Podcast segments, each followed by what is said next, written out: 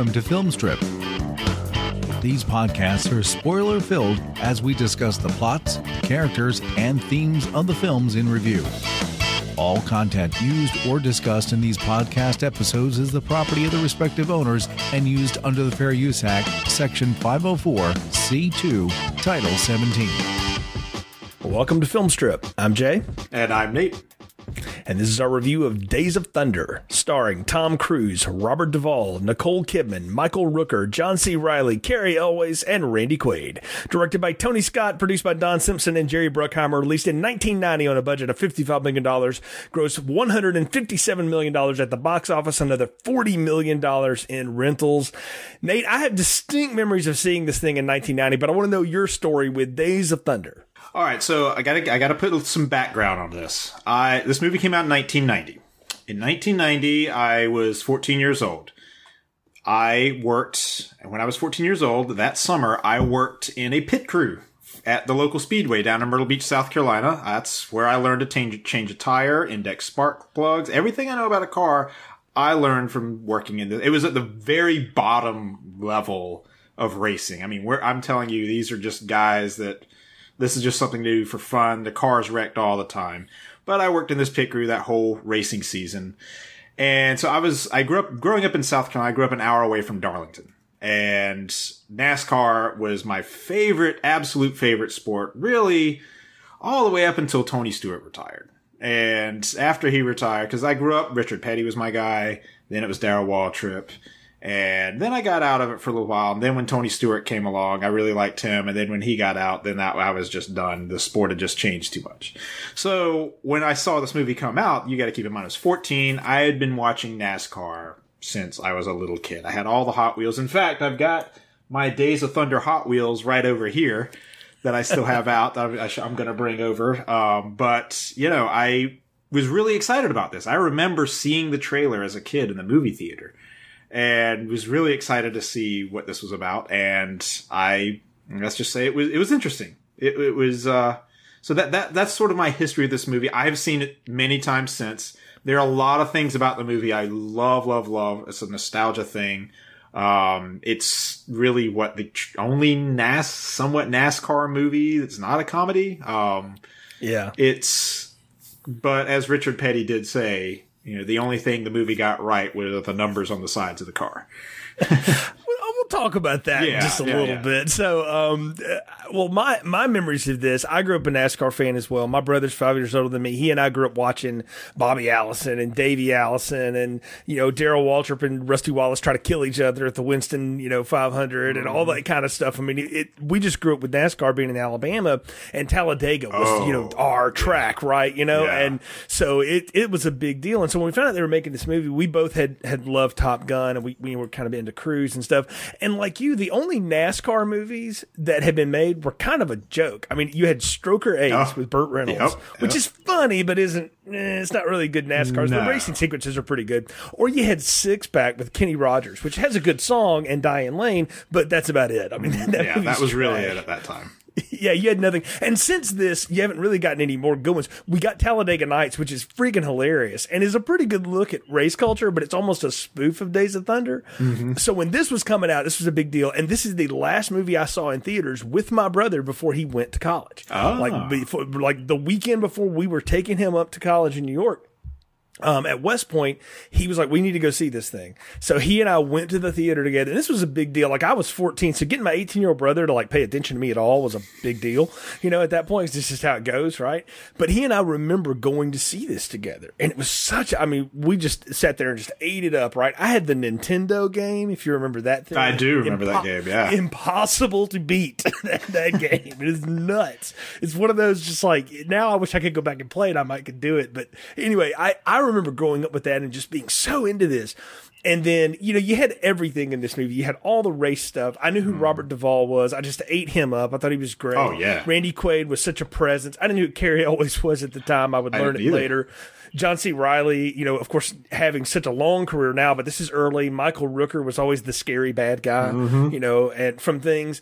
And then Nicole Kidman, who I didn't know at the time, but fell in love with at that Oh moment. yeah, How could you not? That made me yes, exactly, you know? absolutely. I was like, ooh, red hair. I didn't know I had a thing for red hair until just now. Yeah, it, it does. I mean, it's a thing. And so, anyway, it was all of that stuff at once. You had Tony Scott, who I was aware of at that point. I had become aware of directors and styles and stuff. And I was like, this, I mean, and the knock on this thing at the time was one that it's not realistic to NASCAR, you know, yada, yada, mm-hmm. and that it's just Top Gun in NASCAR, you know, and, we're going to talk about that as yes. we get through this, but I think it's funny that on the day we were recording this, to pull the curtain back a little bit, we've just had a race at Talladega mm-hmm. with a very similar finish. That's true. Yeah. The races in this movie with a huge crash and people swinging around each other on the outside and people trading paint all day, and they say NASCAR isn't like this. I mean, it, the thing about it was, I think it revealed a lot about NASCAR that NASCAR yeah. wasn't ready to admit about yourself. It's almost like pulling the curtain back on wrestling before they were ready to admit kayfabe, you know, yeah. or, or, break it. Yeah. And it was a little too much. Now, it does simplify a lot of things, and, and having now lived in Charlotte for a, a few years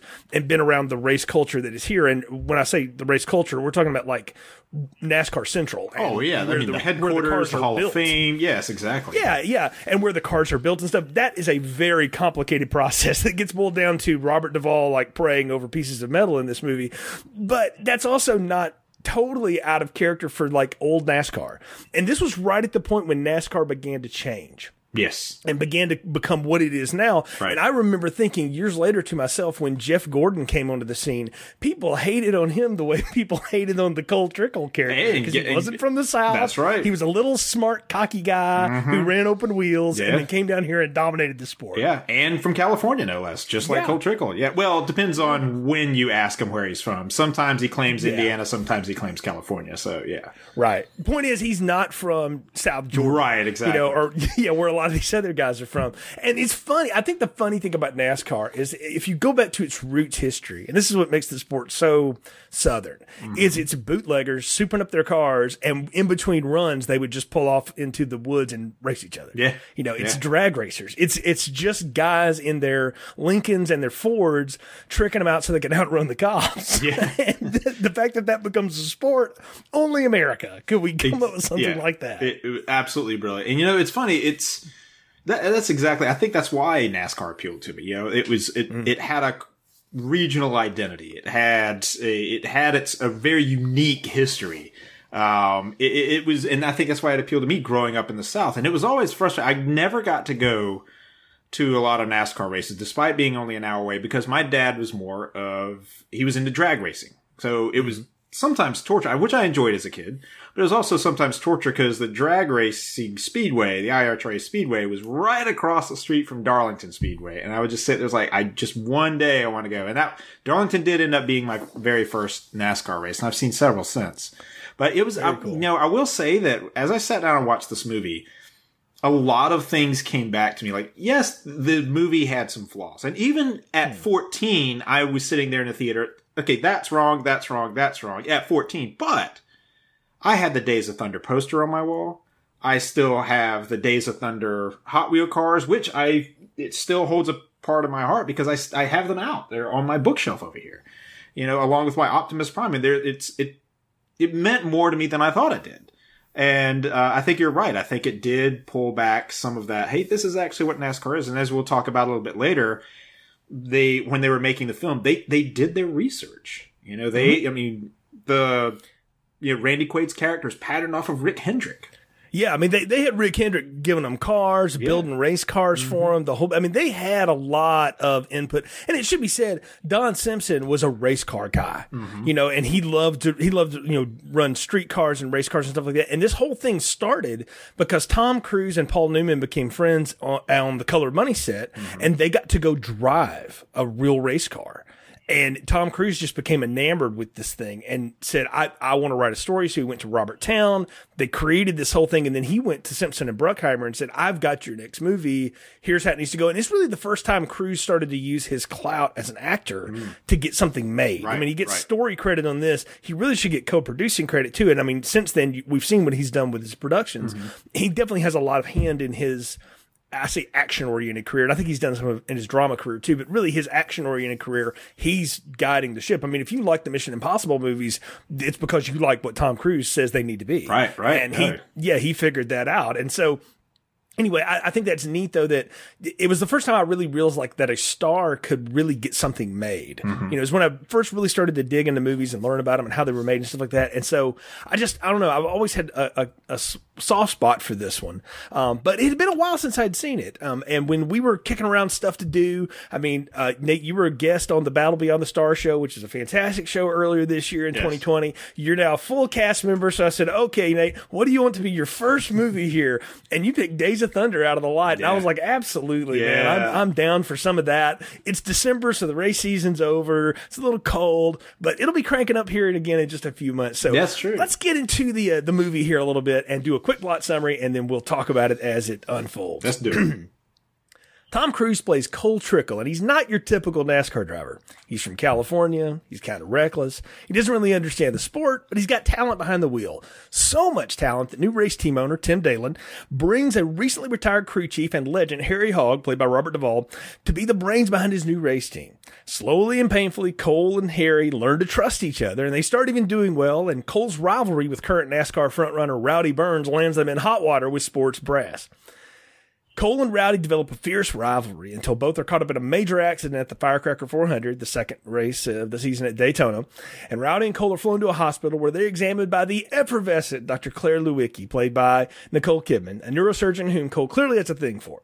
Rowdy and Cole bury the hatchet while destroying a couple of rental cars on the way to dinner with meeting with NASCAR brass, a great cameo by Fred Dalton Thompson. Meanwhile, replacement driver Russ Wheeler is brought in to run Cole's car while he recuperates and Courts Claire. Finally back in the car, though, Cole has clearly lost his edge and purposely blows his engine, fearing another crash. Daland starts a second race team with Wheeler, which adds another bit of Cole's anxiety on the track. Cole's frustration bowls over at North uh, Wilkesboro, and he crashes into the celebrating Wheeler during a victory lap. Suspended from racing and fired by Daland, Cole goes to check on his friend Rowdy, who is not cleared to race and is in need of surgery, which Rowdy's afraid to undergo.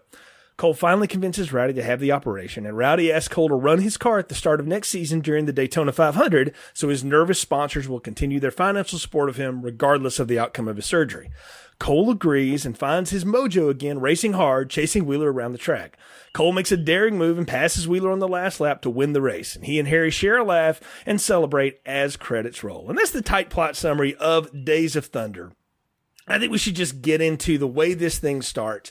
It throws us right in to the the big race. Oh, and if you know anything yeah. about NASCAR, the the cool thing about NASCAR is the biggest race of the year is the first race of the year, not the, the Daytona race, 500, not the championship race. It is the opening yeah. first race 50 yes. plus and it does set the tone. It does. It does set the tone for the season of, of the racers. Daytona 500, if you run good at it, you don't necessarily have to win to be a great race car driver, by the way. You just got to run good. Like top 5s mm-hmm. top tens are what matters.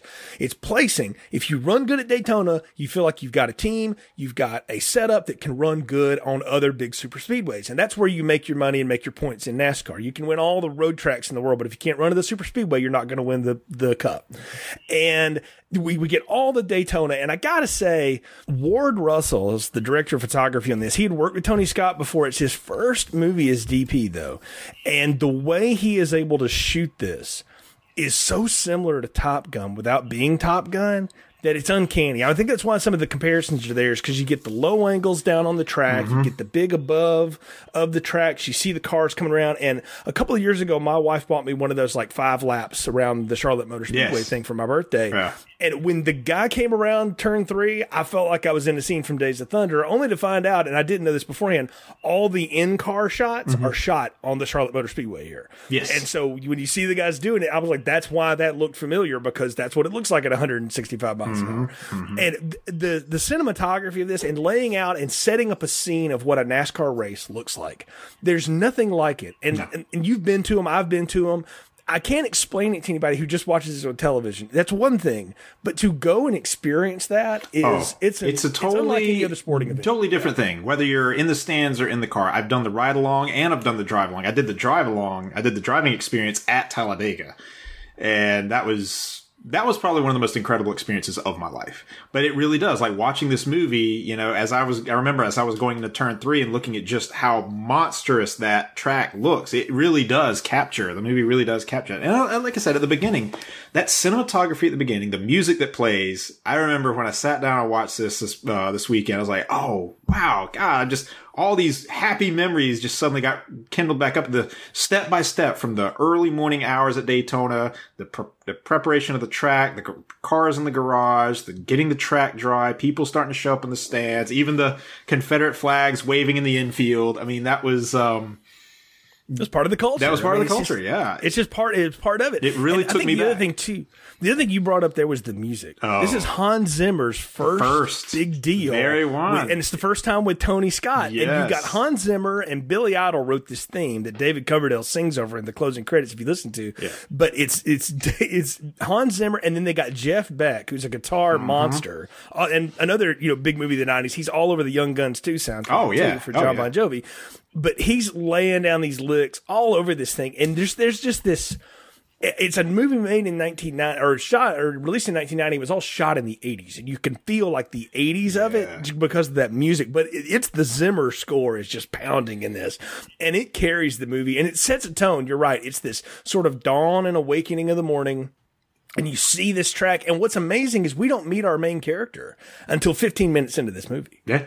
And that that is not something you would do nowadays, particularly for a star like Cruise. He's in the first scene, Yeah, right now. yeah. Nope, he is. He doesn't come up until later. We meet everybody else. We see real race car drivers. We see Don Simpson acting like a race car driver, and then we see uh, Michael Rooker as Rowdy Burns, who's basically playing Dale Earnhardt. Let's just Oh, say, yeah, it's- I mean, that- that's who Dale. this is supposed to be. Well, there was a rumor that Tom Cruise had a conversation during shooting, had a conversation with Dale Earnhardt, and it was rumored that that conversation was, "Would you like to be the antagonist of the film?" And he's like, "No, I don't want. I don't want to do that. You know, I don't want people." To- I think it's funny that Dale Earnhardt didn't want to be the bad guy, the intimidator. Yeah, Come on, but but but the characterization is very much the way he drove. and if you know Oh, anything yeah. about the guy, it's how mean, he it's- it's, how he kind of ran. Is it a coincidence? I mean, uh, Rowdy Burns, the solid black car, Yep. you know, with just the white writing on it, which that was my favorite car. In the, well, yeah, that was my favorite car in the movie. That and the City Chevrolet car. Those Yeah, the City Chevrolet is a cool car. We'll talk about that car in a bit. But yeah, the, we meet Rowdy Burns, we meet the whole crew, and we get all of it. And in the middle of it, we cut away. And I think the smartest thing they did in this to give it that just twinge of realism is you got Jerry Punch and you got the rest of the ESPN crew. Yes. to do the voiceover work. So it feels like a real show. You know, it's like when Jerry Maguire got the, at the time, the Monday Night Football booth, Al Right. Michaels and Dan Dierdorf and those guys to actually call the fake game. Yes. They were doing it. just adds a level of authenticity to it that you couldn't get otherwise. Yes. No, I, I I absolutely agree. Like I said, this movie, I mean, yes, like I said, there were there were there were parts of it that you just that you point out. I was like, actually, they got some things wrong. And this, when you were talking about cinematography, um, there were many times where they would be, they would say they were at one track, and then you could clearly tell for that one second another shot that that's you know I'm sorry, but Charlotte doesn't have desert Yeah. mountains in the background. You know, that's clearly Phoenix. Um, there's another one where towards the in the in the final race where he says Wheeler knocks me into Gant. Gant spun out. At one point, you see, and this was I think the most egregious one because there's a several shots where you have you have Russ Wheeler, you have Cole Trickle, and then you have the 33 Skoal of Harry Gant. But then you see it as the 26 Quaker State. Then it's Gant again, and then when the car spins out, it's the 26 Quaker State of Brett Bodine. Was, and then he says, "Oh, you spun me into Gant." I was like, "What did he do?" Yeah, this this is when you get Tony Scott's rules of like nobody knows, man. Just Yeah, just go with it. which is- but which you is- know what? I think But that's one of the You know what though? frustrating In 1990 though, he probably was right. Hmm. Like only a handful of people would have known the difference, you know, and stuff like that. And the point is, is it goes by in a second. But what I love is that when they get all this big setup and you get this huge, you know, rock and roll Daytona 500 atmosphere, and we cut away. To go up here into you know North Mooresville or whatever, Yeah. North Carolina, Oh, yeah. To go catch up with our two, I guess you'd call them like our, our best supporting characters here.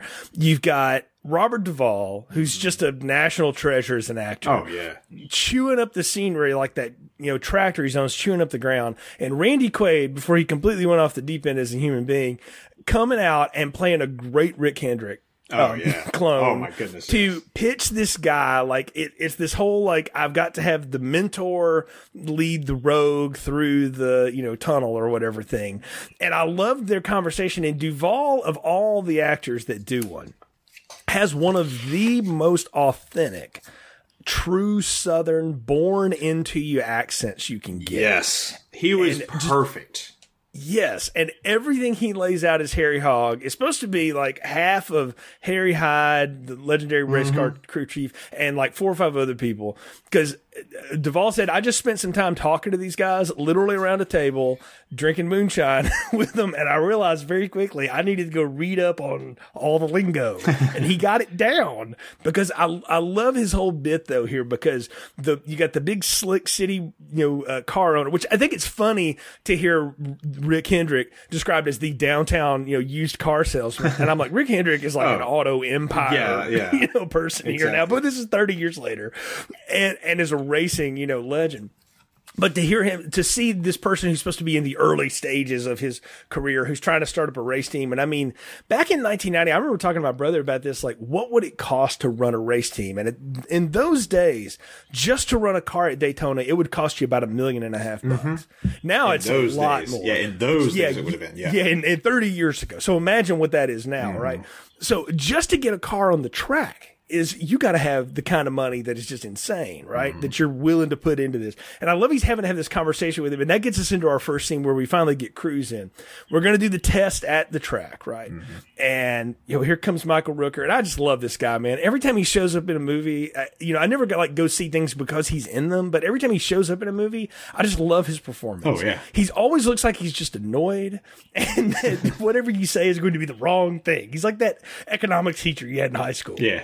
Oh yeah. No, I, I love that, that that that scene where you finally meet Tom Cruise. Here he comes rolling in. It's, it's some of the lines in this movie. It's they stick with you over over time. And one of them at that opening scene, he's like, um, "Where's he from? You know, Glendale, or no, he's like from somewhere. It's like, oh, is that up near uh, Glendale? Oh, is that up near Wilkesboro? No, Glendale, California. He's like, oh, so he's a Yankee. Well, no, not really.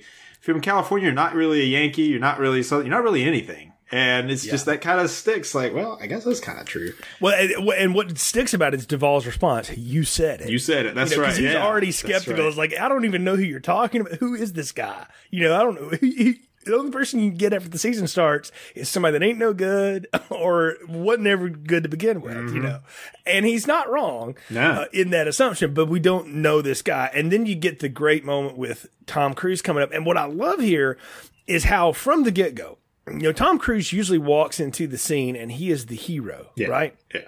And when people ding this movie for being Top Gun in in, in NASCAR, I point and I say mm, it's a totally different characterization. Like Pete Mitchell, Maverick would have walked in and been like, "Get out of my car," and like drove the thing. Yeah. You know? Yeah. This dude walks up and he's like, "All right, here's what I do. I know this thing," and he lays out what what is a a fair assessment of the difference between open wheel racing, you know, sprints, Indy cars, things like that, and NASCAR racing. Is that the cars in NASCAR are essentially designed to all be the same. Yes. Now there are tweaks that people make to them because good mm-hmm. engineers do that, but it's generally the drivers and the crew chiefs that come up with ingenious ways of using their resources that mm-hmm. help you win. Yeah. Not a, a Ferrari engine is better than the Ford Right, engine or the right. Honda engine or whatever it is, right? Yeah.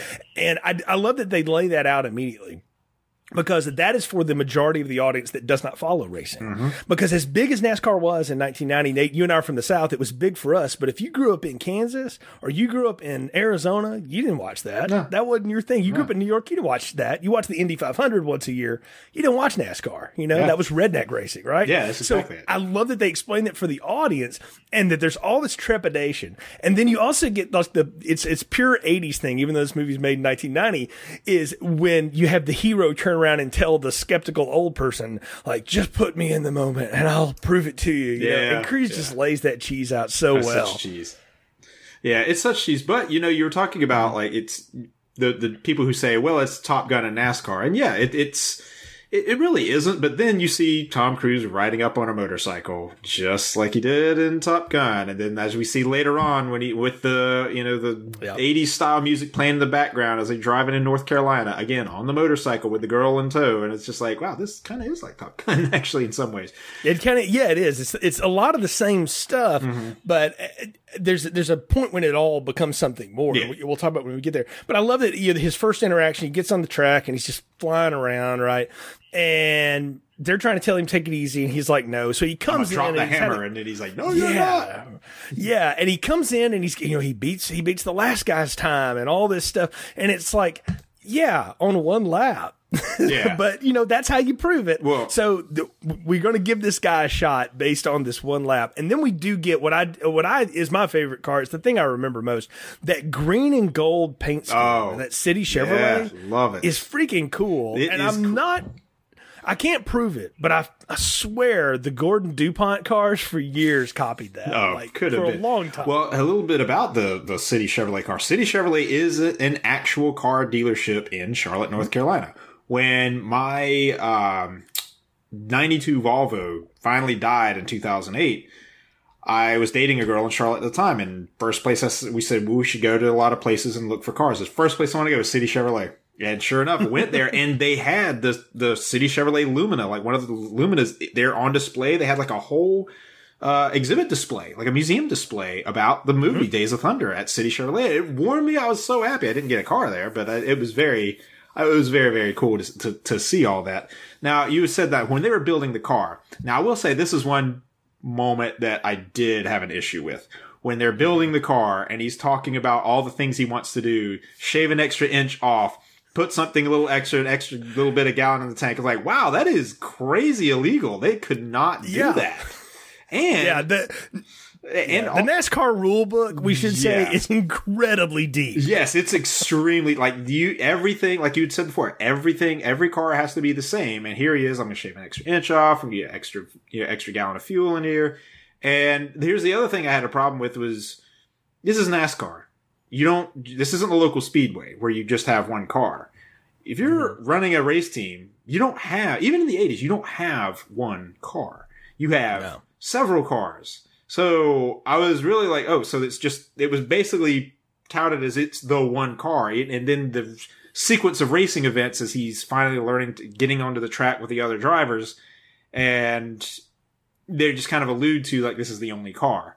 So th- Yeah. that uh, that sequence of events did bother me a little bit. I chalk that up to Tony Scott's ability to simplify things for the audience that won't have any point of reference for it. So, similar that he does in a lot of his other movies too, is that I'm going to give you enough information so that you realize this is what this looks like, but I'm not going to tell you how it all works because you don't need to know. And if I did, that would be boring. Like that's Tony Scott's way of thinking about it. Like if he showed you how everything on the F-14 worked in Top Gun, that would be, that would be a documentary for the military channel. But Tony Scott also has a tendency like to oversimplify things. Like he, I, does. some some of some of the dialogue is like the obvious foreshadowing. Like, okay, that didn't Oh, need yeah. to- Then suddenly, when something happens, it's not as dramatic because you know what's coming because from the dialogue, that's the, the obvious foreshadowing that's going on in, in, in advance. Oh yeah, yeah. And the, what we're setting up is that Harry Hogg is this genius who knows how to make the most out of the NASCAR or the stock car, the race car. Right. And if he can get his driver to trust him, he can build something that will beat everything else out there. When they've already set up the dialogue, though, that the point of NASCAR is everything's built the same. But whatever, Yeah. you know, details. That, Tony Scott's like motto in life was like, eh, details. Well, here's the You thing. know, I mean, yeah, exactly. Well, here's the thing. I do. I will say about this, like those instances where he kind of dumps it down a little bit. I guess Mm-hmm. a little too much, in my opinion, are usually followed by something that's pretty freaking incredible. So, as I Yeah. said, the building of the car I was like, okay, that that's they should just tear that car down right now. That would never pass inspection. But then it goes into the racing sequences, and that's really cool. As he's trying, as he's struggling, he doesn't know how to pit properly. He's wrecking all the time. One of the greatest lines after during that first race, and Duvall leans into the car in the pits. And he's like, "Okay, now when you get back out there, I want you to hit the pace car. Like, hit the pace car. Why? You're hitting every other car on the track. I want you to be perfect." Yeah, a real conversation that apparently happened yes, with Tim with Tim- and, several other guys. Yeah, exactly. Tim. Richmond. Yeah. So who Cole Trickle is based, Based on in Tim a lot of Richmond, ways. yeah, yeah. exactly. And I remember Tim Richmond. So I, it, that's funny though because th- that's exactly though when he says that. Again, at that point, being 14 years old, I could believe people in NASCAR would say Oh, that because that's how those guys talk. Absolutely, this- yes. And and the whole idea, and this is what what always just made me laugh, and, and still does to this day. Everybody gets so ticked off about the fact that you know he's getting bumped or whatever, and he's like, "This guy keeps hitting me." He's like, "No, he didn't hit you. He didn't scrape you. He didn't run into you. He rubbed, you. And Rubbin's racing, mm-hmm. and all the oh, that's not racing. Bull. That is total Rubbin is bull. racing. Rubbin is racing. Darrell Yes. Waltrip, how many times has he said that on NASCAR broadcast? Rubbin's racing, Yes. boys. Yes. Yeah. That is they've all said it. true. that introduced that phrase though. to the lexicon. And to their credit, NASCAR, mainly because Waltrip started doing it, embraced that Oh, on yeah. Mm-hmm. television and started saying it, and, and it became part of the culture. And now we all know it. If you know nothing else from Days of Thunder, you know Rubbins, Rubbins Racing. Racing, yeah. And and it's it, that's. I, and I do like that. I mean, and if you watch a race, at the end of the race, man, like those tire scuff marks and stuff on the side of the paint and everything, Mm-hmm. like they've improved a lot of that, so it didn't do it as much because the quarter panel sticks out a lot more now. But if you watch racing in the '90s, race cars looked like hell. At the Oh, the they, they absolutely did. They bumped and banged. I mean, I mean, look at the uh, I mean, the first Daytona race that was broadcast on national TV. You know, you had Yeah. Cale Yarborough and Bobby Allison bumping and banging at each other, and they took each other out. Uh, Yeah, it I mean, just- it's- it- that's just how it's done.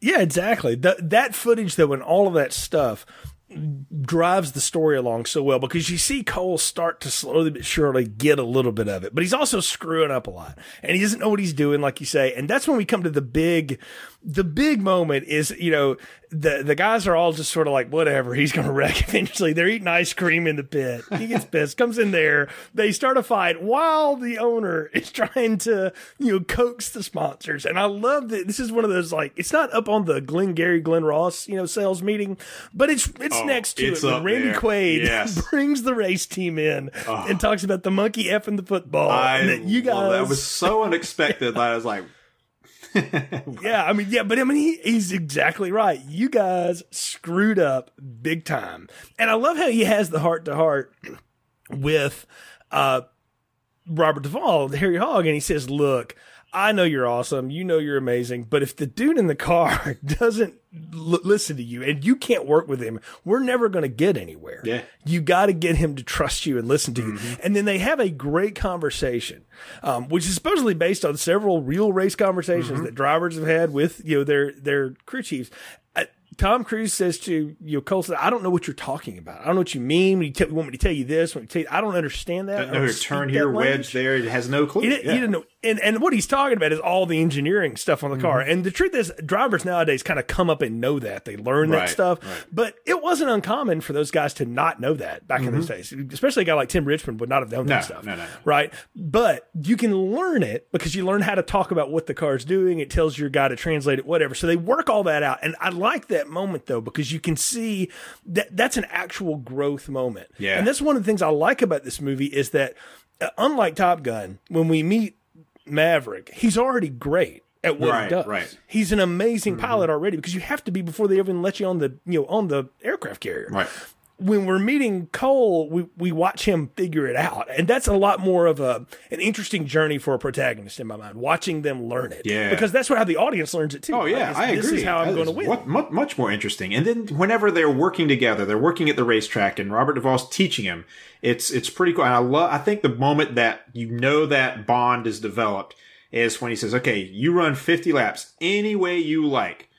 Then you have to run 50 laps my way, and I guarantee you, I'll be faster." And the tires will be better. And sure enough, at the end, he's, you know, when you mm-hmm. know, Randy Quaid's character pulls up and he shows him the two tires. That's his way and this burnt tire. My way, this tire that had no marks on it. He says, I was six seconds faster. yeah, So, exactly. Yeah. I mean, so that, there's that trust that builds right there. Yeah, exactly. Because you've had the expert prove to the talent that I know what I'm talking about, and I'm going to let you run your way, but you got to listen to me on mm-hmm. certain things. And what it was is that, and not uncommon. I, I think it's it's boiled down to a very simple sentence, but it's actually a great piece of science in the movie. Is in Indy cars, the car weighs half as much, and the tires are twice as wide. Mm-hmm. Now the car weighs twice as much, the tires are half as wide. You're spinning them out of control, and it's burning them up. And we've and what's interestingly enough is there was this phase like after Tony Stewart got in into NASCAR, there was this huge push of all these race teams wanting to sign these open wheel guys, these IndyCar drivers. So you saw Sam Hornish Jr., you saw Danica Patrick, you saw this, you saw um, Dario Franchitti. Dario Franchitti, a bunch of them, and they all stunk. They all they did the same. They were constantly spinning out. They were constantly, and a lot of it was their tire. I mean, it was always tires issues. They were always they losing control of the car because, like Robert Duvall says, the car weighs twice as much and the tires are half as wide, and you're Yeah, using and you're them up. burning them up, Yeah. and that's that's the problem is you slip around the slide and, and it's all over. Mm-hmm. So they they get the the the chemistry down. Yes. Mm-hmm. They start running better, and they finally run well enough. He slings around Rowdy because you know he has to tell him something, and this this sets up a big piece here Mm-hmm. that Cole doesn't entirely trust himself. Right. You know, and and it's going to get um, laid out by uh, Nicole Kidman's uh, character a little bit later in the movie after a big scene, but he doesn't entirely trust himself. Like he knows he's good, but he doesn't know why he's good. Mm-hmm. And so Harry has to lay this bull on him about, I've got to put special tires in there just so you can pass on the outside or whatever. It's a bunch of nonsense. Yeah. But, but again, in NASCAR culture, crew chiefs will tell drivers anything to get them to shut up. Yes, they will. Yeah, yes, they will. like, the force is with you, whatever. And so he gets around Rowdy, wins the race. They get the sponsor. Um, and this is the thing too that I always loved is like the NASCAR sponsors before they realized that like the color needs to look a certain way on television Mm-hmm. would put the gaudiest, dumbest looking color schemes like a pink and black car. I was like, It wow. was- When they got the Superflo car out, I was like, wow, that is some hot pink right there. That's uh, I mean, it, is it was a not the it was not the first pink NASCAR out there, but it was still No. wow for the movie. just- you had this it awesome paint scheme. right. No, it didn't. You had this awesome City Chevrolet green and yellow paint Mm-hmm. scheme, and then you go to this, and it's like, oh, okay, that's so we're going Yeah, this. but Okay. it is the kind of thing you would do as a first race team, right? Yeah, you take what yeah. you got, you Yeah, sponsor. oh, yes, yeah, we are riding this baby. Mane so and, they Mane and Tail Horse and People shampoo was a sponsor, and it was pink, and Yeah. uh, they were happy to slap that logo on the car. Exactly. Well, you know, and then you've got the the array of you know little stickers all over the mm-hmm. car. You know, which are the you know a lot of companies realized years ago that like we can have one car or we can be on everybody's car. Yeah. and so Yeah, they exactly. figured out that was the smarter way to go. Yeah. and so you know it, it worked. but they get out now. They've got the Superflo car. We're we're winning races. We're you know we're everything's right, right, and we have a little fun here. You know, the we get some NASCAR stories. We get a little bit of Cole's backstory that the reason he mm-hmm. had gotten fired from his last team was his dad was basically the owner of the race team, but he was also like a junk bond salesman. man, so he yeah. was he was a con man, yeah. So he's he's someone who doesn't trust people because of this. That's part of why he is the way he is. We get a little bit of John C. Reilly's dad's character, who it sort of overshadows the whole movie. That Harry's last driver died in a bad car wreck. And supposedly he, you know, there was there was He's hearing he could have been on voices on and fumes, fumes, yeah. and that's why Harry got out because he didn't want to deal with it. But I don't know whatever the truth is, and the and the thing is, they never tell us what the actual story was. Right, you that's can kind of guess what you want it to be. Yeah. But it's it's one of those legends of racing that all you know you always wonder like oh why did this happen why did that happen you know these these it happens with these Yeah. guys and you you get a little bit of that they get the you know the stripper playing the state trooper to you know mess around with Tom Cruise which is a funny scene Yeah. And it sets up a scene when he totally accosts uh, Nicole Kidman later uh, in the movie but we set up for the next race the summer race at Daytona Mm-hmm. and that's the cool thing about NASCAR is that you make all the big tracks twice in the season Yeah. for people that don't know NASCAR Yeah. so you do Daytona in February to kick off the season, and then you come back in the summer when it's hot as blazes in Florida, and you do another race week down in Daytona. And the Firecracker 400, it's not, I don't think it's even called that anymore, but back then that was a big, Yeah. it was like a midpoint race. you know, it was, yeah. It was it was a way to kind of check where you were, you know, how you were doing in the standings. So Cole's in this great race. He's running hard against Rowdy. It's just they're they're flying up and down the track and the big one happens. And uh, you know, growing up in, around Talladega culture, I knew the big one was just part of what we talked about. The huge Mm-hmm. wreck. I've been to Tal- every time I've been to Talladega, I've seen one. I've walked, I've seen people walk away from stuff. I have no idea how they Yeah. did. it. It's you know, modern engineering is, is fantastic. But the big wreck happens, and Cole and Rowdy are part of this huge, huge wreck. And they have to fly to the, the hospital now because they've had head injuries. And this was a big deal for me to watch because as a kid, I sustained a head injury, not in a car wreck, mm-hmm. but similar. So I kind of could relate with some of this stuff and some of what they were talking about. And so it was, I don't know, it, it I've always, I think I've, that's another reason I've kind of attached to this movie through the years is because I experienced some of this stuff. So mm-hmm. I've seen it. The only thing, and I'll ding this movie for this, is I feel like they kind of get us out of the crash so fast. Way too so quick fast. to the hospital. Yeah, like now, like nowadays, like I think you would linger on that a little bit and show what it's actually like because the safety crews around NASCAR are incredible. Mm-hmm. Yeah. and they're very cautious. They're very you know careful about what they do. It it almost cuts too quick. And that it, it also cuts too quick, and it also doesn't explain what happened to Rowdy as he's just going through that. It's he has a Mm-hmm. smile on his face as he's driving through, but then his car just slides sideways. Like it, it just how did that how did that come about? Was he hit? It, that was never really explained, like how that happened. Because even when Cole wakes up in the hospital and and um, Harry tells him, "Hey, you know, it's we're not sure exactly what happened. We think another guy hit you." that was never really fully explained. That would have been nice to see in full detail. Like, how did Rowdy get loose? How did Cole run into him um, at full speed? I saw a wreck like that at an ARCA race one time, and unfortunately, the guy who hit the other guy that exact same way, at T-boned him the exact same way at full speed, the guy who was who hit him actually died, and nice. the other guy was paralyzed for a while. So that's that was a very serious, you know, very serious accident. And then, as you say, we see we see him go to the hospital and then it's the movie takes a completely different turn from there. Yeah, we get the love story in in the movie, and it is introduced because Nicole Kidman plays Claire Lewicki. The she's one of the neurosurgeons. She's not the head of the department, right. at least, so she's not doing a Christmas Jones James Bond thing or whatever. But she's a surgeon. She's young, but she's qualified. And what I liked about Nicole Kidman here is she she talks very specific, and she she's a she's the kind of actress that knows things. There's a funny story she likes to tell that she told the producers like, "Hey, I want to spend a couple of days, you know, shadowing some neurosurgeons." Right, yeah. They said it'll be a huge waste of your yeah. time. like, like, we're not going to ask you to yeah, do that, just, but she did it anyway. Yeah, she did. She, so, she wanted yeah. to. She wanted to study, and she had it down. And we see that like Cole, you know, has he's got a concussion essentially, and so it's kind of made his vision real blurry. He can't see anything. He's kind of freaking out too. And then Rowdy is like, "Get me out of this right now. I don't do hospitals. I'm not going to do it." Very Dale Earnhardt, by the way just I don't do this stuff. Get me out of here. You know, he's tough and rumble, wants to get free. And they both have sustained some pretty serious injuries. And when you finally see Cole calm down. He's in the the MRI, you know, and, and I've had CAT scans and MRIs you know, for years, and so I, I again can relate to a lot of that. And uh, there's something he says in it though that I thought was such a great humanizing line for this character that in another movie they would just would have never done, but they bothered to leave in here is where he says, "Can somebody please talk to me when I'm in the car?" There's this guy that talks. Nah, to me. I, I, did like that moment. I really like. And I can, moment. yeah, yeah, and having been in those you know machines again, it is an incredibly lonely experience. Oh, yeah. it, it really is. It's just it's awful. And so it's neat to, you know, that they have that little moment for him. And then, of course, you know, beautiful Nicole Kidman walks in the room to examine him, and uh, still out of his mind a little bit, uh, Cole thinks, "Oh, this is another setup." And before the guys can stop him, of course he's you know like, "Oh, don't you want to feel the real machine or whatever?" Yeah. And she's like, mm, "Not exactly." So, he, but what's neat is that you can tell he feels terrible about this mm. after he finds out, like, "Oh no." then we get again what I think is the cameo of the movie. Out of all the NASCAR cameos in here, the fact that they got Fred Thompson to come in and crush up some Winston Select light packs. Oh, and be the head of NASCAR. Oh yeah. To That's, to just go off on and this is apparently perfect. word for word conversation. I wish that, I wish uh, that Dale and, and yeah. Geoff uh, Bodine, Geoff Bodine had time. exactly. I wish yeah. that Bill the Francis would have been more like Fred Thompson. I think NASCAR would have probably yeah. succeeded a little bit more had Fred Thompson been ahead of it. And that slow reveal when he turns around, you're like, "Hey, that's Fred Thompson."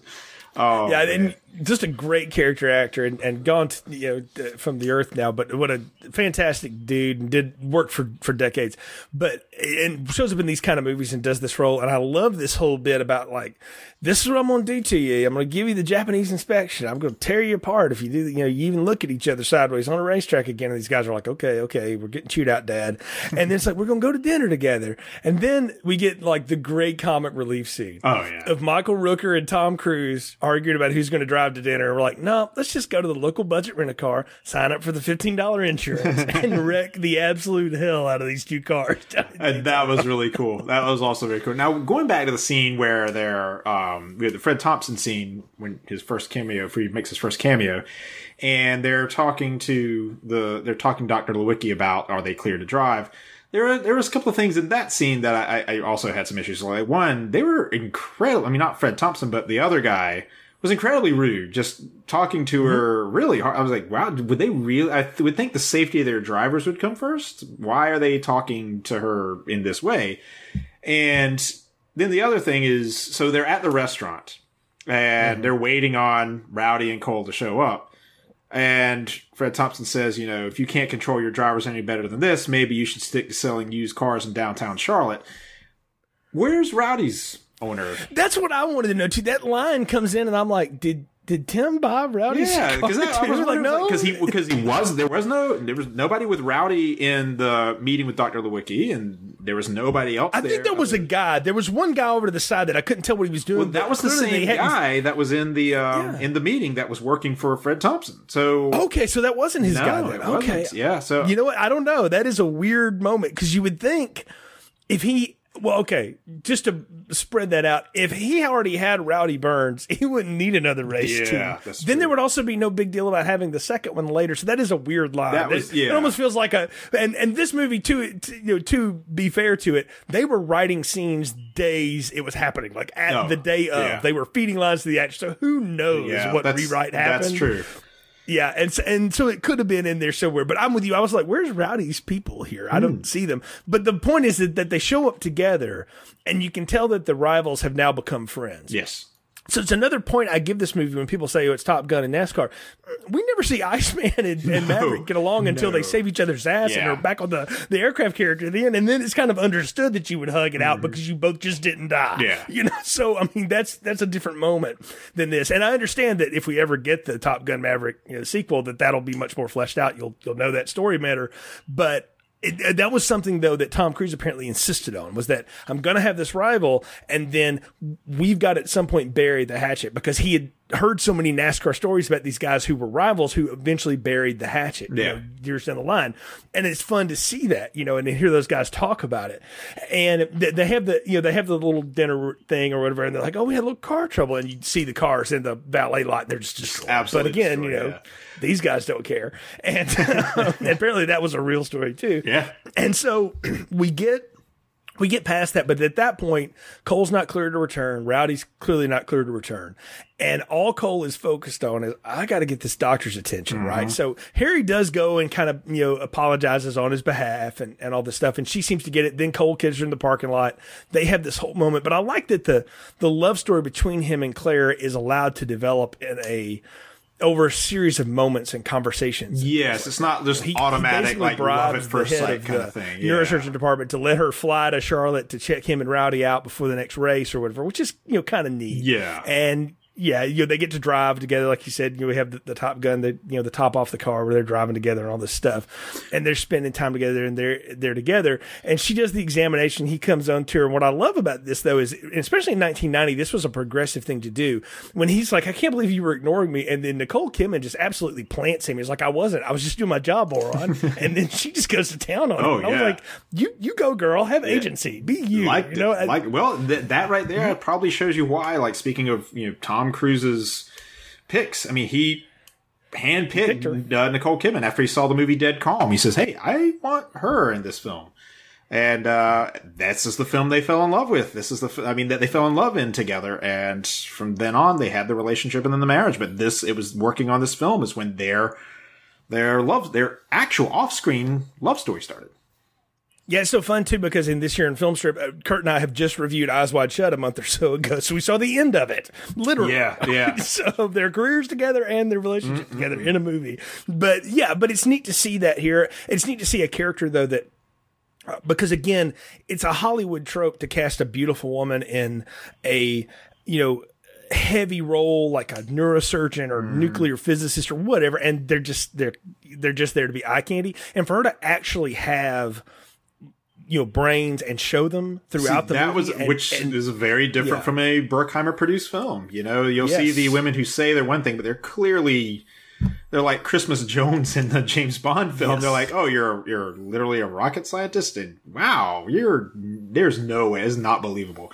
But in this case, it was. In, in this case, it absolutely was. Like I could genuinely see her being a doctor, and she had her own life, her own personality. She was not just eye candy. So I mean, well, Yeah, and she, and she also wasn't completely taken by this guy. No, like no, she, exactly. She kind of went along with it. You know, she hooked up with him, but she was like, "Are you ever going to do anything else besides race? Because that's really not the you know safe, and I got to have things going for me. So where's this going? Yeah. or do I need to leave? Like you know, you can tell like it gets a little fun there between them. But I like that though, and I like that when they go to visit Rowdy. He clearly is not right. He's, he's got problems, and she tries to examine him, and of course he falls out. Cole gets sick. Rowdy gives him hell for it. Um, but you can tell though some of the things that Harry has said about race car drivers and sort of their fears of being in hospitals and being around other guys who've been hurt and stuff. That's a very real thing. Oh, thing. it's very, very you know, real thing. Yeah. Yeah, you know, because he's right. They don't want to be reminded of what can happen to them because it'll make them lose their edge, and that's what we see happens to Cole. Now we we glossed over. We should talk about Cary Elwes' one scene where he comes in here and he gets blown off uh, by Tom Cruise.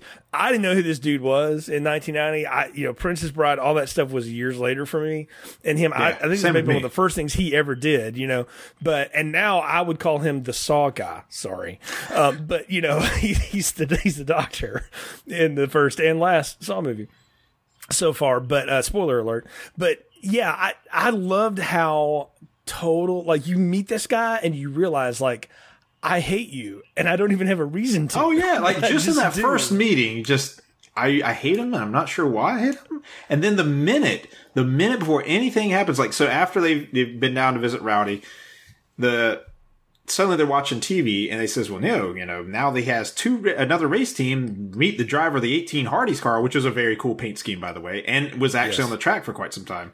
It like actually na- in real NASCAR races.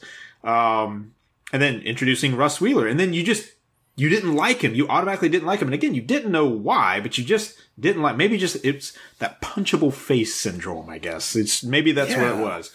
But he goes the show. I mean, as we see later, he is exactly who you think he is. No, it's it's exactly though right. It's he's cocky. He's just like Cole, but Cole's our guy. You, we can't have second cocky guy. No. because we have like veteran cocky guy and Rowdy who we like Mm-hmm. now, um, and who you kind of always like because you can't deny how good he is. And if you know anything about NASCAR, you know that's Dale. So you're like, yeah, Oh, yeah. And then then you've got Cole, who you've grown to like, you know, are, or, or behind for the movie because he is the protagonist. And then you meet this guy, and you're like, no, you're the bad cocky guy. You're the you're the Iceman that we hate. Yeah, Yes, you might as well have been Russian. I mean, Yeah, you know, exactly. I mean, I mean, he was he was such. a But again, I'll give Cary Elwes. He's not a grand actor. Okay, let's not give him too much. But he was perfect for this because he just Mm-hmm. had a little bit to do and he played it right. And I love how the the split um uh loyalties are immediately called by Harry. He's like, who are you gonna be rooting for? You know, you can't have two race teams, which that's funny because race teams now like have three and four and five drivers Right. and stuff like that. Right. But back in 1990, that would have been for an upstart guy, for a new owner to all of a sudden throw two teams out in the same season. That would have been that would have seemed like a bad That idea. would have been a really bad idea. Bad chemistry. Could, nothing good could have come from a startup team. Exactly like you were saying, a startup team. Now, if this was an established team, then yeah, sure. I mean, come Yeah, on, everybody I mean, was like, doing if they it. had run next year and you bring Wheeler in, you kind of get it because then there's time to build him in. Yeah. Everybody gets to know him. But he comes in, he runs good, and then now he's got this other team, and then here's Cole, and so Cole gets back on the track though, and he has clearly lost it. And this is very much the after Goose is dead and we can't fly good anymore Mm-hmm. from Top Gun, but much more believable because that almost Yeah. comes off really stupid in Top Gun. In this one, because I'm, Navy pilots are ice cold, like this is just how they are. Yeah. It's how those dudes roll.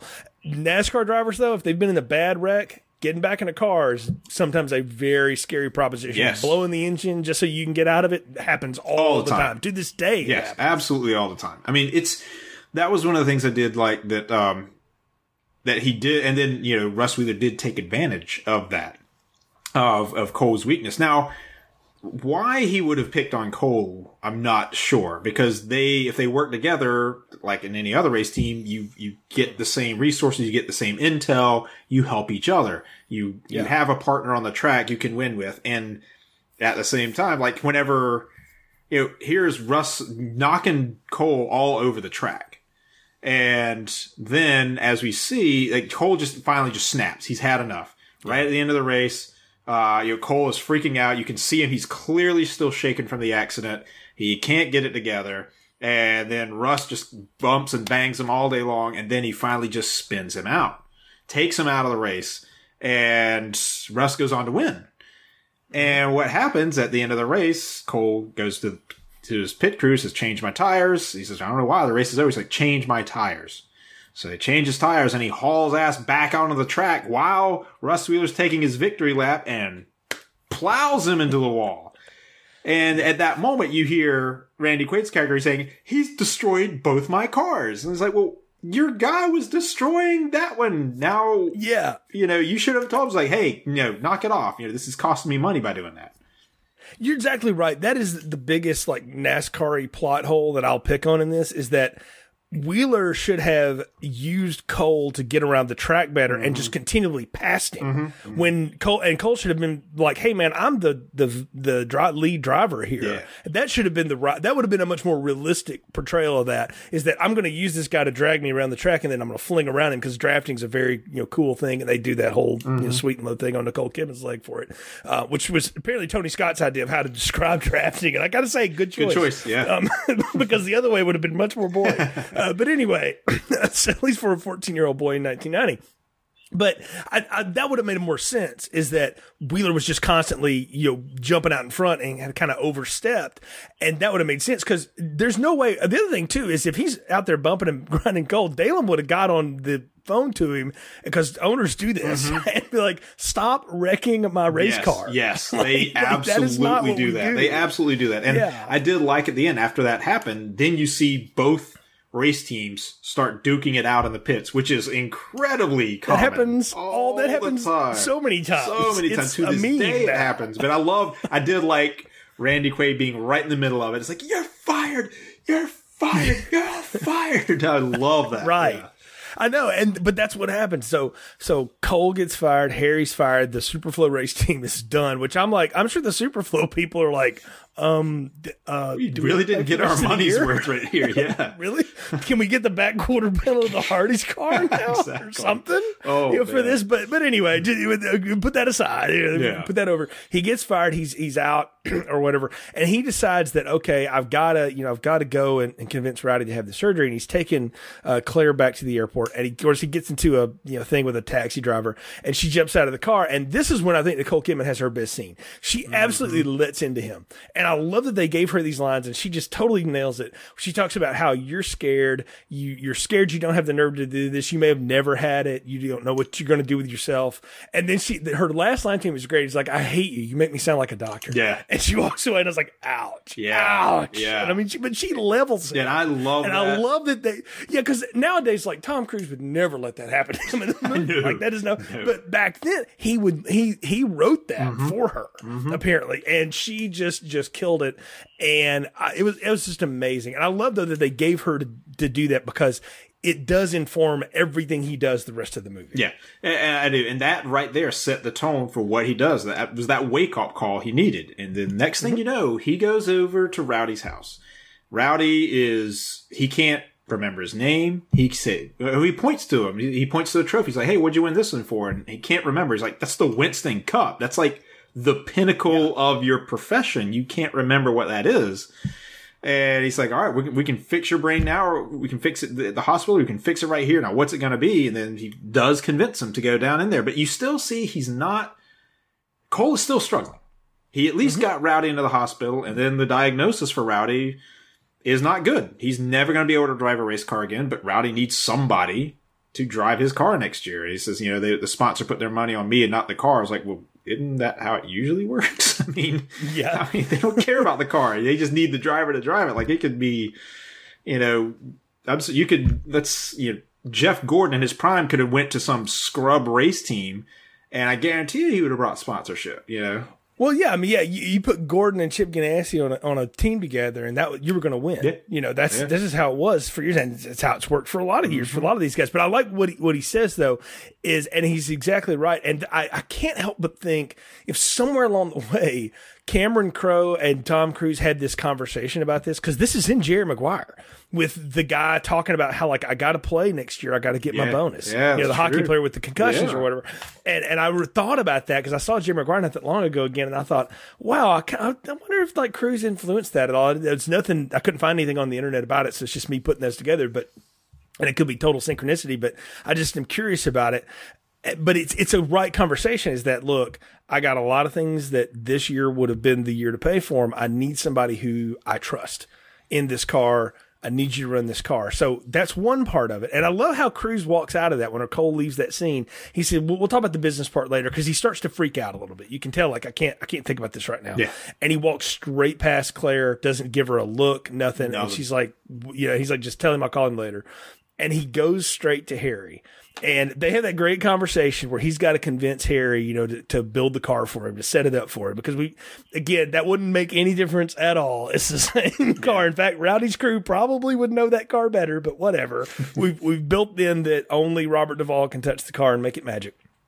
And so they have the great argument, though, about, you know, you're going to die if you get back in that race car. It's a good Oh, scene that was between Robert Duvall really great scene. I absolutely love that. Just that that fighting right there, where everything with Cole, everything with Robert Duvall, everything comes out in the open, and it's just like you suddenly see that you the charming persona that Robert Duvall suddenly had. Then you see this anger come out, that anger Mm-hmm. about talking about Buddy Brotherton and uh, or Buck Brotherton, um, no Buddy Brotherton, yeah, that's the one that died in the car. And then when Tom Cruise asked him, like, how was he doing in that race before he died? And then he just snaps. Yeah. so there's definitely more to that story. It's like, wow, how, what, what did happen? And that's why there was no investigation because, I mean, there was going to be an investigation and Harry just says, ah, oh, no, I retire.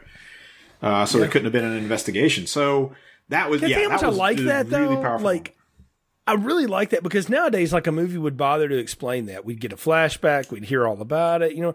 And I like that that is just dangled out there and it's too. left. I do too. because that's life, though. Yeah, I mean that yeah. happens all the time. People just don't tell you. I, for a movie that had a tendency to throw, like I mentioned before, throw out the obvious foreshadowing, I like that sort of just left it hanging there because you, you Yeah. wonder about it, but at the same time, it's not, it's, it's not necessary to know the full story. You just, you, you, leave it to your imagination to know.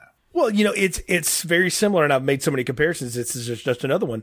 The to, the Top Gun moment where Tom Skerritt is telling Maverick how his dad really died. Oh, You know, like to me, like that scene kind of matters.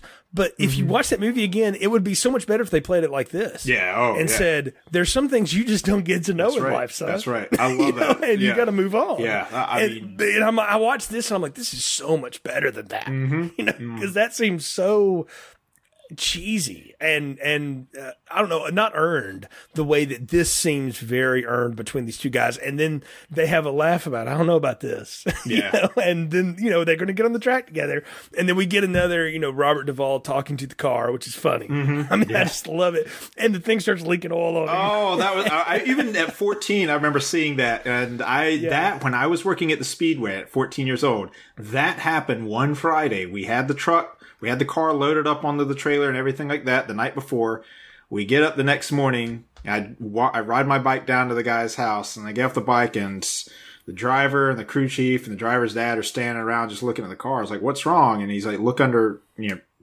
Look on, look on the, look on the trailer underneath the engine. And I looked and I was like, is that oil? And he says, yeah. I said, well, what, what does that mean? He's like, that means we're not racing this Saturday. I was like, oh no. And they said, they explained it to me. Like, yeah, we have to basically replace the whole freaking engine. Like we're, tell me when you're out of school this week and come on down. We need your help. So, Exactly. um, yeah, that's exactly, yeah. So when I saw that dripping, I was like, oh, oh, wow, that's, that's real bad. And, and we should say, like, you know, you would think, like, if you have an oil leak in your car, like, you can go fix the gasket on it and whatever. On a race car, no. Nope. The whole thing is The whole- gone. you you start over because if you don't, the chances of it catching on fire are incredible. Oh, yeah. And you don't, you don't need that. So you do it then, and, and we'll go ahead and say it now because they reveal it later in the race.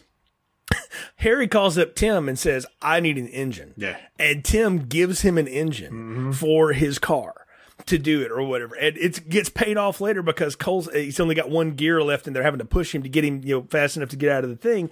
And Daland makes the Hardee's crew push too. And the NASCAR officials busting him for it. And he's like, Nope, that's my engine in that car. I own that. I engine." did like and that. So I'm like, mm, that. yeah, I was did. like, that's I a cool payoff." I really payoff. like that a lot. And I like that moment because it redeems Daland for us. Mm-hmm. Yeah, a little it bit. does. Like at that point, like we needed something that would because he's not a bad guy. He's just a businessman. That's right. I mean, that's that's he's just trying to win. Yeah. that's his whole thing. And the whole like just give me the high gear totally works. It's Daytona. You only need the high gear. That that's yeah, it. yeah. If you get that thing going up fast enough, that's all you all you got. Because when he says you need to be at full speed when that when that uh, green flag drops. So yeah, I I, I did love that Mm-hmm. and he whole passes sequence. the whole thing. and that was in the but even at the beginning of that race. Yeah, he's for half the race. He is in last place. He's hanging out at the back. He's not communicating anything to Harry. He and Harry's there, Cole, you're, you know, what's going on? Answer me. What's wrong with the car? What's wrong? Answer me, please. He's like pleading with him. Please mm-hmm. talk to me. And then the big wreck again. And then the wreck happened. You see him sweating and breathing. He's having the flashbacks. But then, and then, he, you know, Harry's pleading was like, go high. I promise you. I know it. I know it in my heart that you're going to be fine. And so he trusts him. And sure enough, mm-hmm. he blows through it. And then it's just, just like he's coming out of the smoke.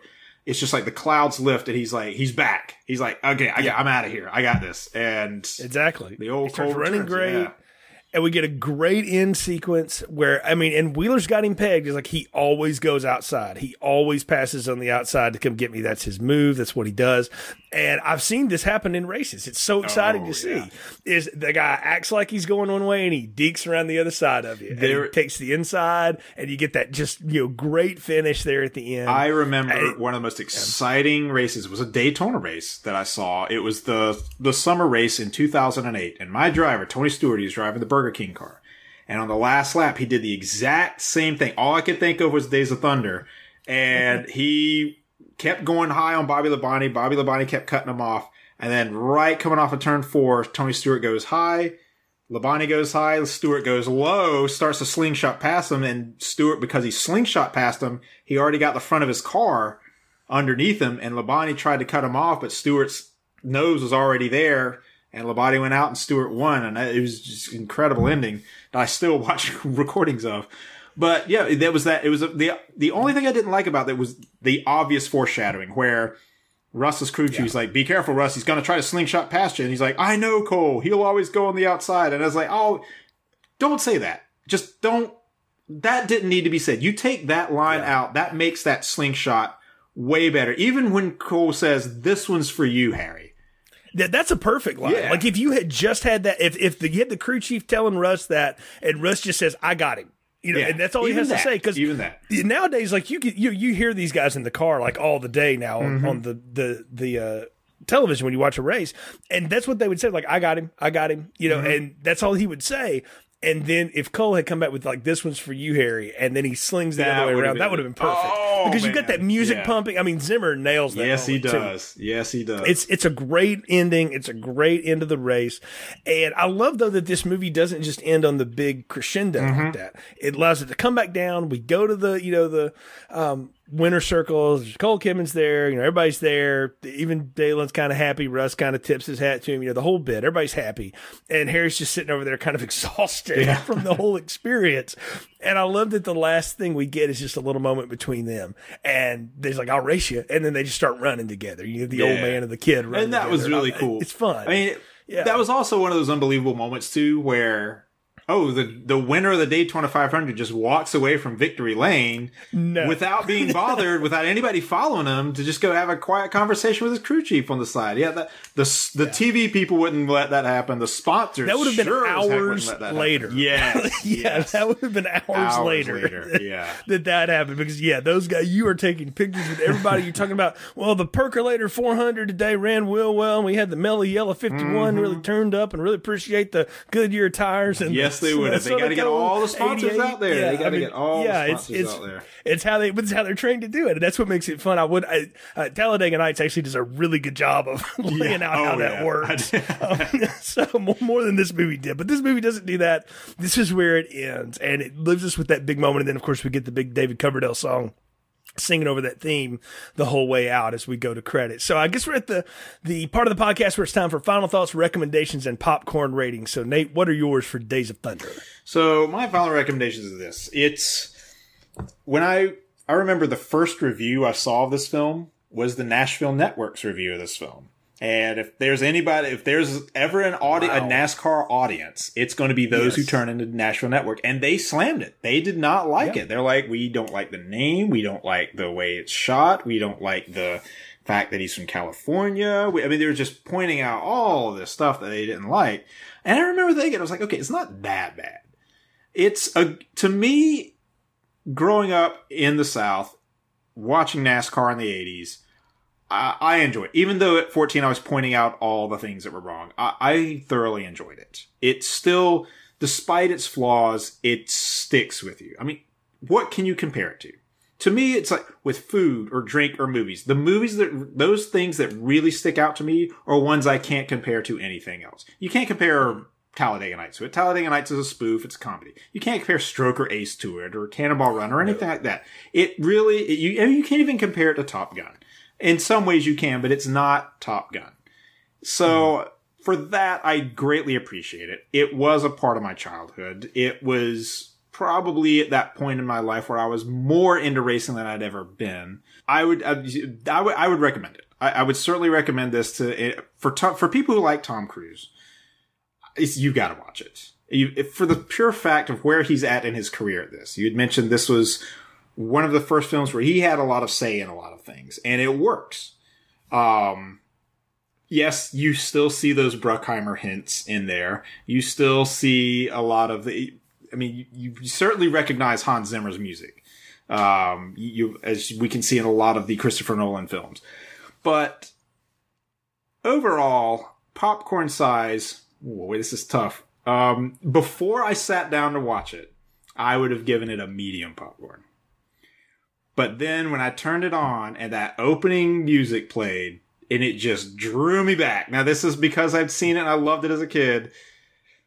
I gotta give it a large. I'm not gonna give it an extra large, but I gotta give it a large because it's certainly one you, you can watch it through a large popcorn, and it, it's you're not gonna walk away thinking, "Wow, this is one of the greatest, most influential movies I've ever seen." But you'll walk away feeling, you know what? This is two hours of my hour and a half of my life that was worth it. Yeah. All right. I, I got to say, man, this one, like I said, holds a special place in my memories too because of when I saw it, who I saw it with, where I was. And it's one that I have always felt like got undue criticism. Yeah. Uh, Bruckheimer says this ended an era of Hollywood filmmaking because the Michael Cimino Heaven's Gate ended the auteur director mm-hmm. era of mm-hmm. filmmaking. He said this ended the studios trusting the powerhouse producers. Yes. He said, you know, producers that made movies, he said, you know, Simpson and Bruckheimer were more known than the directors we had on our movies. And this one didn't do what Top Gun did. So they, you know, they fired us and we ended up going to Disney and Hollywood studios and it severed his relationship with Paramount forever, pretty much and it, ended an era of that because it underperformed. I mean, 157 million dollars, and you know, again, 40 million on rentals. It underperformed. I mean, that's just you know, it's ridiculous. Because uh, this was also when Hollywood though started to, if your movie didn't like quadruple the budget, if it was a big budget movie, then it was a failure mm-hmm. in some way. I always felt like this movie got a lot more criticism than it deserved. And here's the best way I've learned through the years to be able to sum up this movie.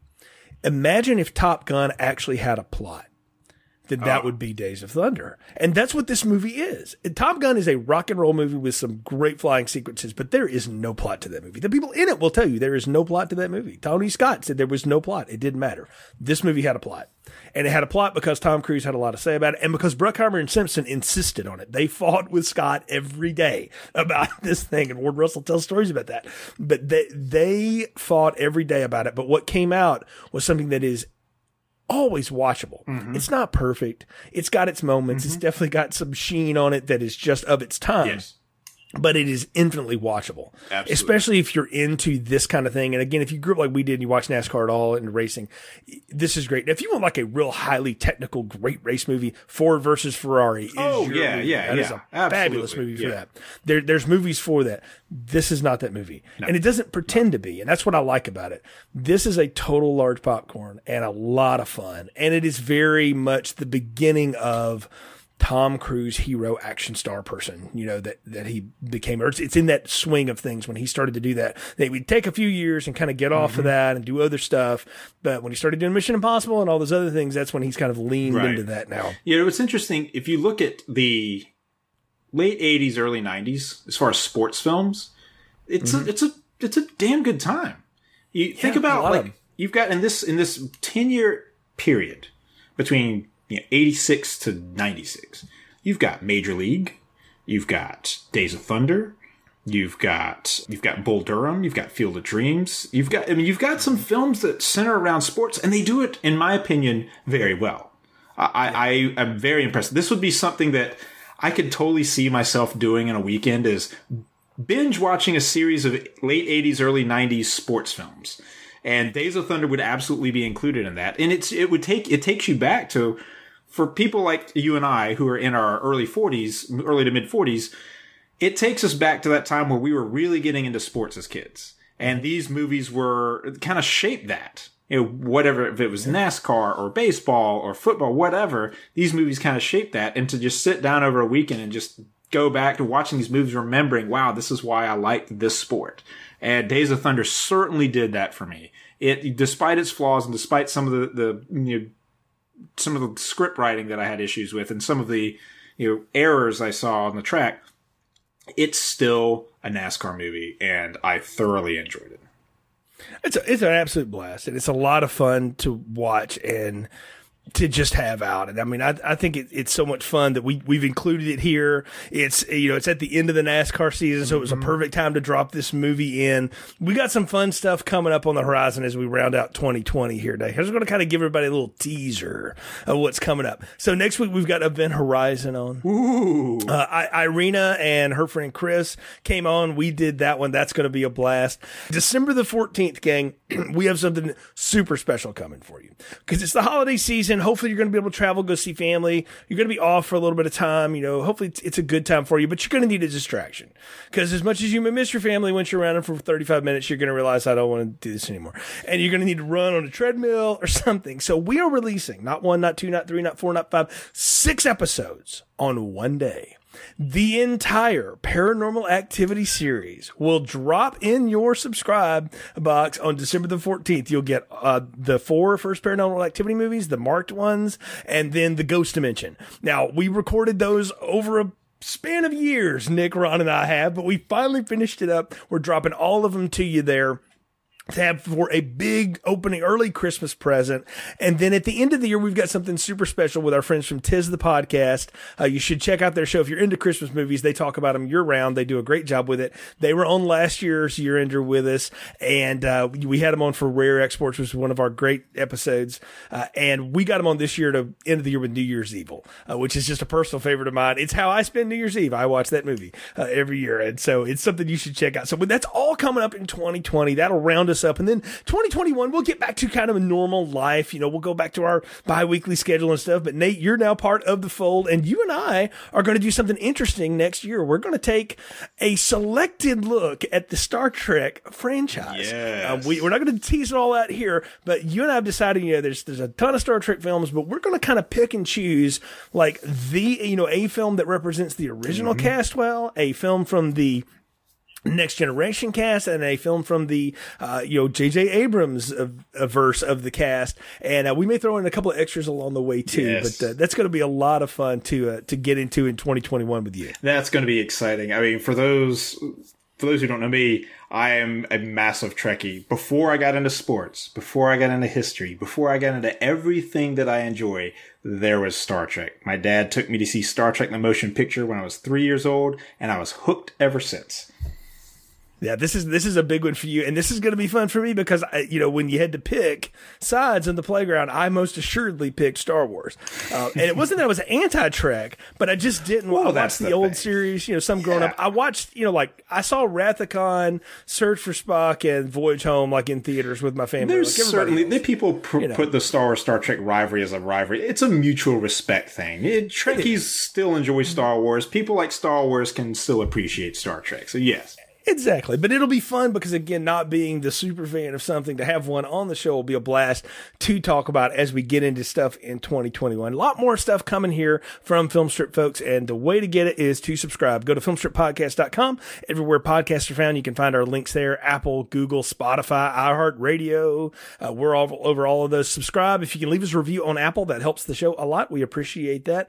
You can follow the show's social media at Filmstrip Pod on Twitter and Instagram. And you can also follow us on Facebook at Filmstrip Podcast if you want to see the show posts and stuff from the host from time to time and what we've got going on all kinds of cool stuff. It's been a massive year for us here on Film Strip. We're doing a ton of shows. A lot of it because, hey, like the rest of you, we all kind of got stuck working from home for a long time. We didn't have anything else we could possibly do. So we decided to double up and do a lot of shows. We hope you've enjoyed them and we really appreciate your support and feedback. It's going to be an even more fun year as we, we turn the corner on the year and go into 2021. So Nate, thanks again for joining me on this episode. And folks, we appreciate you listening as well. So until next time, for Nate, I'm Jay. We appreciate you listening to Filmstrip. Thank you for listening to Filmstrip. You can find more episodes on our website, filmstrippodcast.com. The Filmstrip theme music is produced and performed by Frozen Lake 121. All content used or discussed in these podcast episodes is the property of the respective owners and used under the Fair Use Act, Section 504, C2, Title 17.